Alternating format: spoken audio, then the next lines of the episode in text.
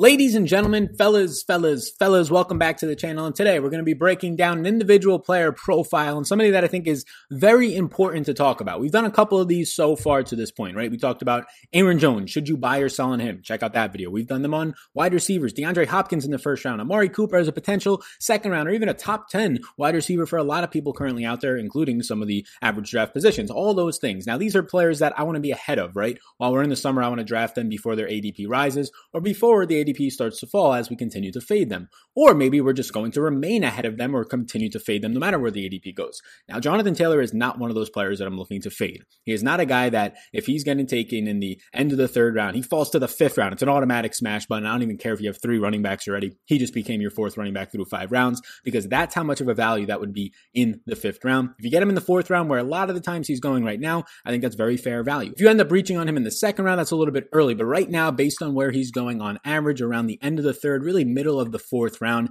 I think that's a very good pick. And that's just on average, which means he is falling into the fifth round, especially if you're going to be drafting in spots where people in your league don't follow the NFL draft. They don't keep up with all the rookies that are coming into the league. They don't keep up with backfield competitions. There's a really good chance that he's going to be falling past some other guys in his range that people will recognize. David Johnson, David Montgomery, Le'Veon Bell. These are other names at running back position that are being drafted around him. There's a good chance if people don't know who Jonathan Taylor is or what he's going to bring in the Indianapolis Colts offense, they're just going to skip on him because of just unknown and ignorance at that point. So this video is going to be all about Jonathan Taylor, but not also just Jonathan Taylor, the Indianapolis Colts backfield as a whole, this team in general, their rushing offense, but why you should be buying Jonathan Taylor as I record this video towards the end of June. And very likely the odds are that all throughout the summer you should be buying him because I don't ever expect his ADP to just get situated and locked in as a second round pick or even an early third round pick with all the other running backs that are currently going ahead of him. And even wide receivers, the tight ends, the top guys usually get taken. The two top quarterbacks usually get taken by that point as well. So welcome to the podcast and the YouTube channel. If you're brand new here, my name is Sal.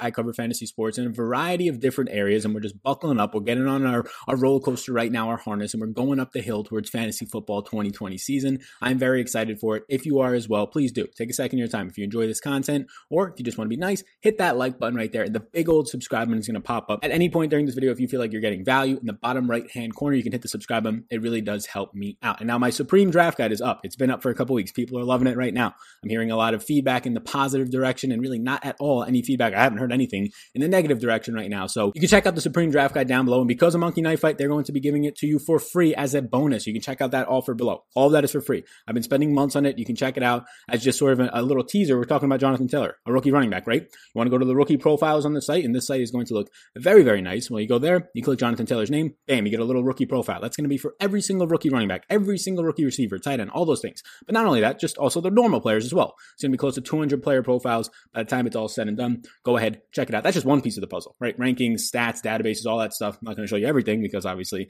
I want you to sign up for it. So that's linked down below. You can check all of that out. That is a Supreme Draft Guide. It is out right now. What are you waiting for? You'll beat your league mates if you go and get it. So go get it right now. So let's start it off with the second round pick, the ninth pick of the second round in the NFL draft. The first virtual draft it was, and you ended up seeing Jonathan Taylor, and the Colts ended up trading up for him. Now, Ballard, their GM, said in the offseason, he was reported to saying it to Colin Cowherd and a couple of other beat writers that he really liked Michael Pittman and he wanted Michael Pittman to be a Colt. He really liked Jonathan Taylor and he wanted Jonathan Taylor to be a Colt, and he was hoping to get later in the draft Jacob Eason, a quarterback, and he got all three of those guys. So he got all those guys, but he had to force his way to Jonathan Taylor because he took Michael Pittman with the second pick in the second round and was probably telling himself, I like Michael Pittman more than Jonathan Taylor. We need this need at wide receiver for sure before we need the need at running back when we have guys like Marlon Mack and just a great offensive line that anybody, even Nyheim Hines, can probably find some success behind, although he hasn't in the past. So they go ahead and they take Michael Pittman. Seven picks later, they trade up to be able to take Jonathan Taylor because they're saying, how is this guy falling off the board? How is other players going ahead of him right now? The D'Andre Swifts, the Clyde Edwards Helaire at the first, the final pick of the first round,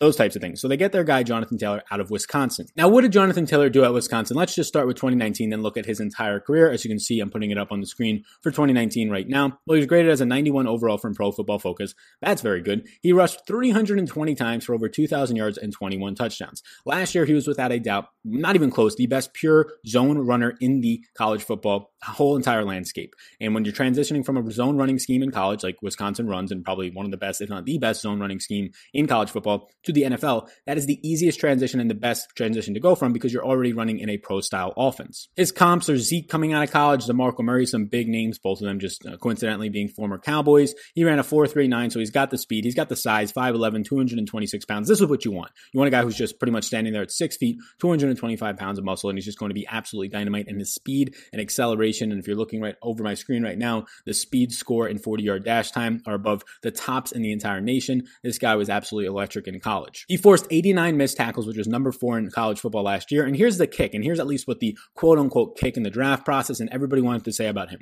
Oh, the guy can't catch. All right, well, he had 26 receptions on 37 targets last year, 242 yards. So he had drops. Drops are an issue. I'll give you that. He's had fumbling issues. Those were all an issue. I'll give you all those things. I'm going to bet on the fact that uh, that is not something that at least we see a long track record of not being able to fix it, especially when you're this premier of a talent. Like Jonathan Taylor would have been a top 10 pick four to five years ago. He is, in my opinion, the same way I view Jonathan Taylor is how I viewed Ezekiel Elliott coming out of the draft and Saquon Barkley. Those were guys who just had superior talents. Now, Jonathan Taylor's situation is a little bit different because it's not automatically his backfield like it was for Saquon, like it was for Zeke, but I have a very strong feeling that it will be very soon because that's how good of a talent he is. Why wasn't he picked in the top 10 then, Sal? Because people don't value running backs anymore. Look at every single running back holding out after their first contract ends, or right now, Dalvin Cook and Joe Mixon, one year left on their rookie deals because they're trying to get more money because nobody values running backs. So instead of just being locked into paying these guys more money, because when you draft them in the first round, you automatically have to pay them more money, just draft them at the beginning of the second round where you have to drop, pay them significantly less money. Saquon Barkley getting guaranteed millions and millions of dollars because he went second overall in the top five. Same thing for Leonard Fournette. You can say the same things for Ezekiel Elliott, although Saquon's deal was more recent, so he was getting more money.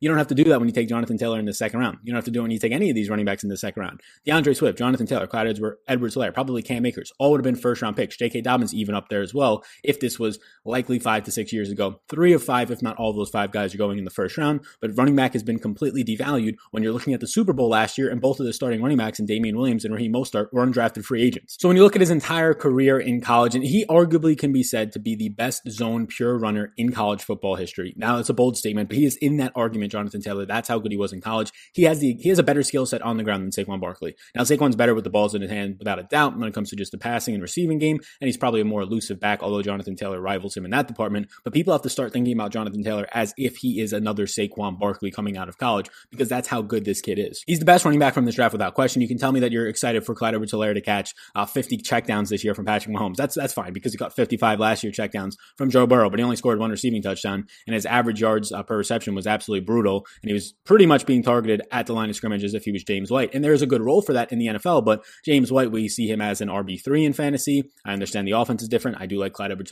this year, but when we're talking skill sets, let's not compare these guys eye for eye. Jonathan Taylor's skill set is way better, but obviously the factors of what offense you're in get into that a little bit. But his career in college, Jonathan Taylor, 925 carries in three years. Some people might say, oh my God, he's running the ball 307 times a year. Should we be concerned about the workload 308 times a year? Yeah, I think it's a little bit of a concern, but I also think that he's 21 and a half years old right now, and the peak of this guy's career is going to be the next four to five years. So I think he's fine. We have a long history of guys seeing that much work, 300 plus touches in college for many years and still being fine in the NFL. He rushed for over 6,100 yards and 50 touchdowns, 4.2 yards per carry. Had 55 total touchdowns when you factor in the receiving game. He only had 42 receptions in three years, 14 per year that averages out to, but he did see a 10.3% target share. That's very good. Anytime you're above like 8.5%, in college as a running back in your target share, you're being targeted. He was at 10.3%. So I'm still failing to see where everybody's saying he can't catch. This is what happened. He's coming out of a draft where Clyde edwards just did historical things because his team checked down to him, and honestly, he was a good pass catching running back, and they made a deep run, so he got to play more games. And then D'Andre Swift, potentially the best pass catcher in this entire draft, are coming out,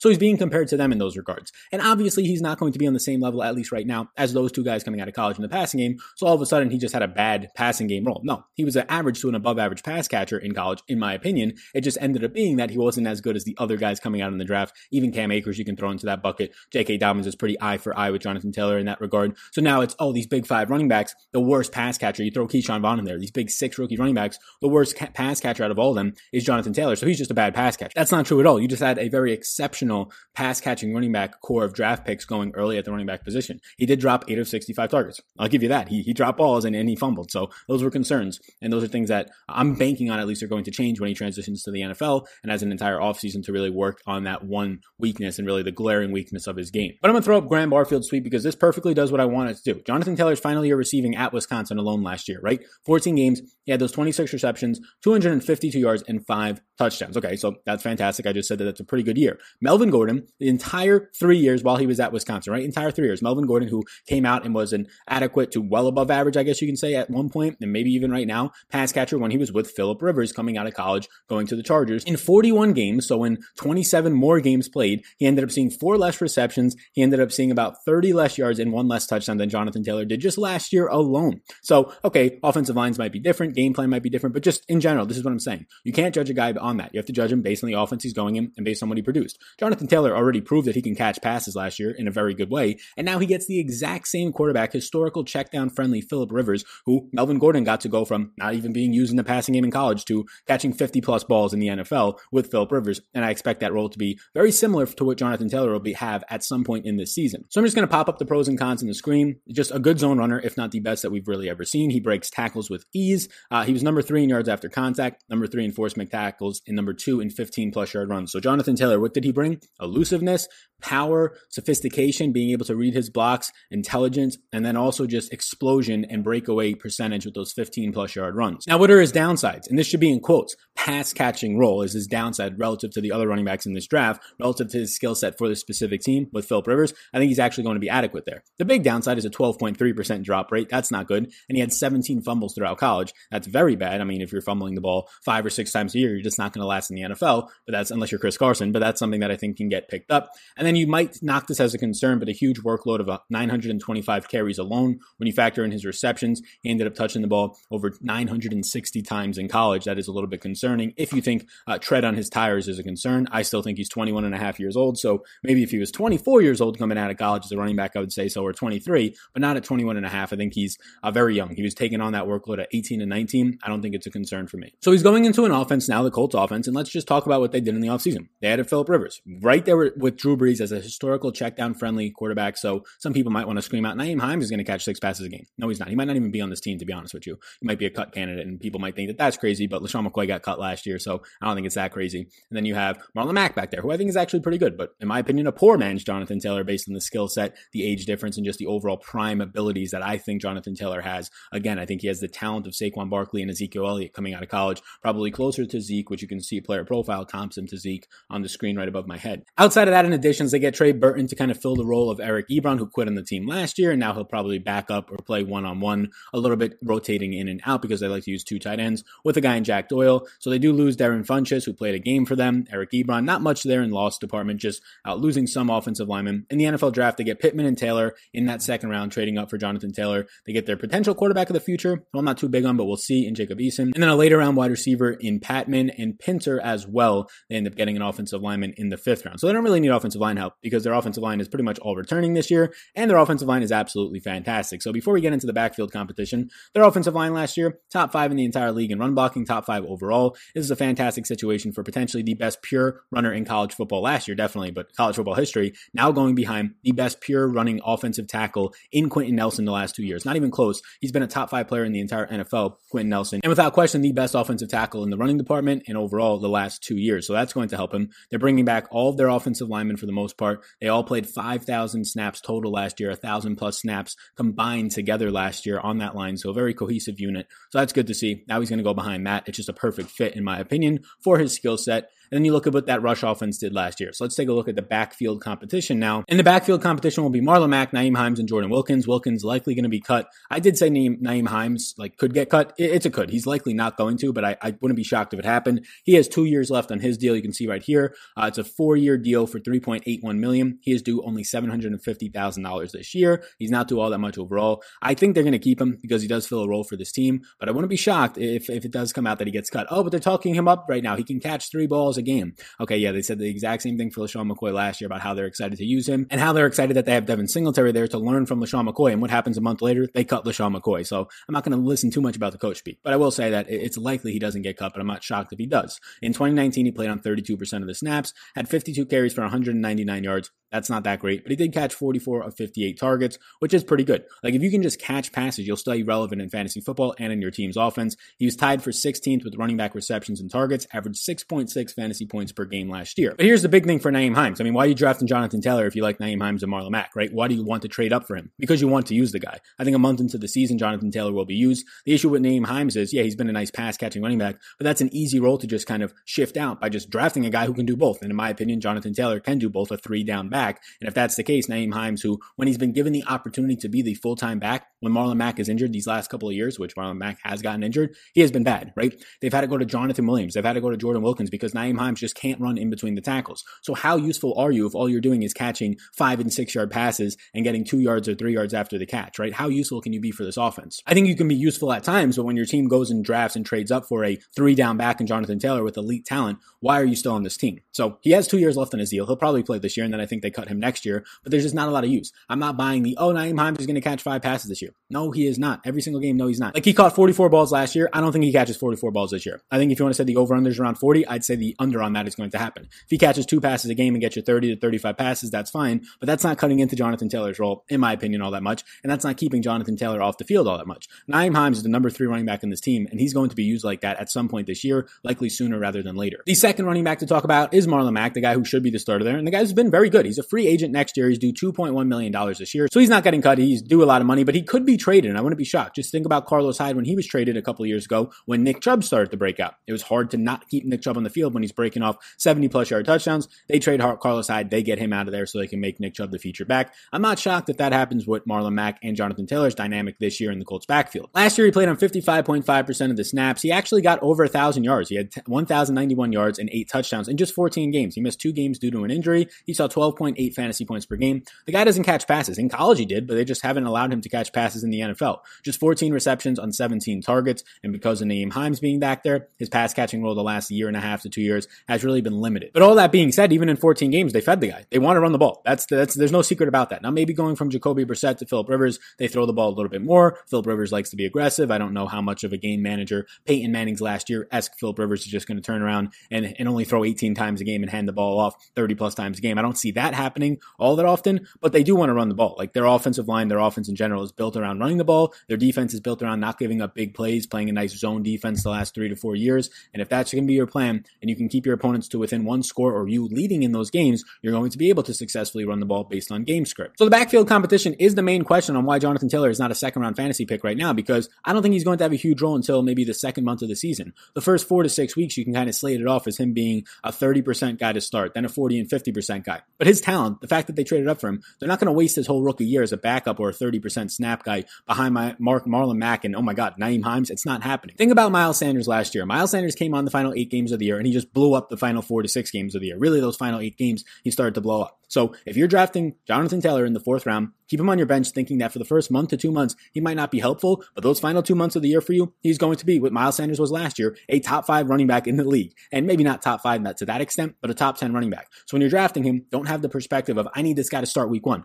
Because then at that point, you're going to end up trading him for less than you should get. At that point, you should be thinking, I don't care if he does nothing for me for the first six to eight weeks. I've built a team that means that I don't need him for those first to six weeks. And if he does, come right out of the gate as a starter. If he does by week three or week four, start to become the starter, even better at that point. Because he's in a rushing offense that outside of that fantastic offensive line led by Quinn Nelson, last two years being the best run blocking offensive lineman in the entire league. Last year, they were number five in rush attempts per game, 29.4. They want to run the ball. They saw 3.63 red zone rushing attempts per game. These running backs saw. Jonathan Taylor is going to be the red zone back. Again, it might be Marlon Mack the first two to three weeks. It's not going to be Nyheim Hines. At some point, Jonathan Taylor is going to get red zone work, and he's probably going to rival for a six to eight touchdown season as a median, in my opinion, if he just sees the work that I think he's going to. Their offensive line was number 10 overall, but number two in run blocking. And again, they're really not using losing much on their offensive line, and they still have Quinn Nelson, which is a big thing. 4.4 receptions on 5.6 targets per game for these running backs. So they did target the running back, but a lot of that is skewed directly towards Nyheim Hines production. And again, Marlon Mack was a thousand yard rusher in just 14 games. Marlon Mack saw 17.6 carries per game last year while playing injured, missing two games due to injury, and playing injured for about three or four of those games. On just 55% of the snaps, he was still able to flirt with a 1,100 yard rushing season. And when you factor in his receiving game role, he ended up going for about 1,170 total yards. So Jonathan Taylor for me is somebody that I love getting in the fourth round. If you get him in the fifth round, it's an automatic smash. If you're reaching for him in the third round, I don't think it's necessarily a huge reach, but it is a little bit paying a little too much for him, maybe slightly too much for him. But right now, based on where he's going on average in the fourth, I think he is a steal. I think that you're getting a guy who, in the final half of the season, can honestly be a top five running back on your team. And I would be shocked if he's not week in and week out flirting with RB1 potential, meaning a top 12 back for that week. Jonathan Taylor behind this offensive line in this offense with a quarterback who loves checking the ball down. And I think his pass catching abilities are much higher than what people are giving him credit for is an absolute dynamite pick if you get him in the fifth or fourth round, in my opinion. The talent of Ezekiel Elliott coming out of college, who was a first round pick because there's no competition. The talent of Saquon Barkley, who was a first round pick in fantasy and just real life, but also fantasy. Both those guys because there's no competition in their backfield. Because Marlon Mack is in this backfield, and some people want to say Nyheim Hines is in this backfield, people are taking Jonathan Taylor in the fourth and fifth rounds right now in drafts or in the late third round. You're getting a guy with the same skill set. You just have to forego the first four to six weeks. If you can just sit patient and think that for after the four to six weeks, you're going to have an RB1 on your roster already with your first three or four picks in that draft of whatever RB1s and twos you got, you're going to be set up very, very nicely. I like Jonathan Taylor a lot right now. So that's where I'm at on Jonathan Taylor. This is the breakdown for Jonathan Taylor. Please, please, please hit that like button right now. The big old subscribe button just popped up. You can check that out. And right here, you can see all the rookie profiles for running backs. You can see the drop down comes down for all the other positions. The rankings are all right here as well. This is all on my site, which is Fantasy Sports Focus right now. The draft guide is out. The Supreme Draft Guide is officially out on Fantasy Sports Focus. It is linked down below. You can get it totally for free thanks to Monkey Knife Fight. You can see the offer down below to that landing page, the key stats, all these things. And I'm going to continue to add premium content all throughout the summer for all inclusive costs, right? You pay once right now. Everything that I add throughout the summer, you get automatically included for it. So be sure to check all of that out. Big subscribe button. Thank you all so much for tuning in. Get into the Discord, get the top 25 running back rankings. All that stuff is free. Roam around in the description below to check out the draft guide, check out all the free stuff. Reach out with any questions that you might have in the comments below or over on Twitter at SalVetriDFS. Thank you so much for tuning into this one. My name is Sal, and I will see you all in the next one.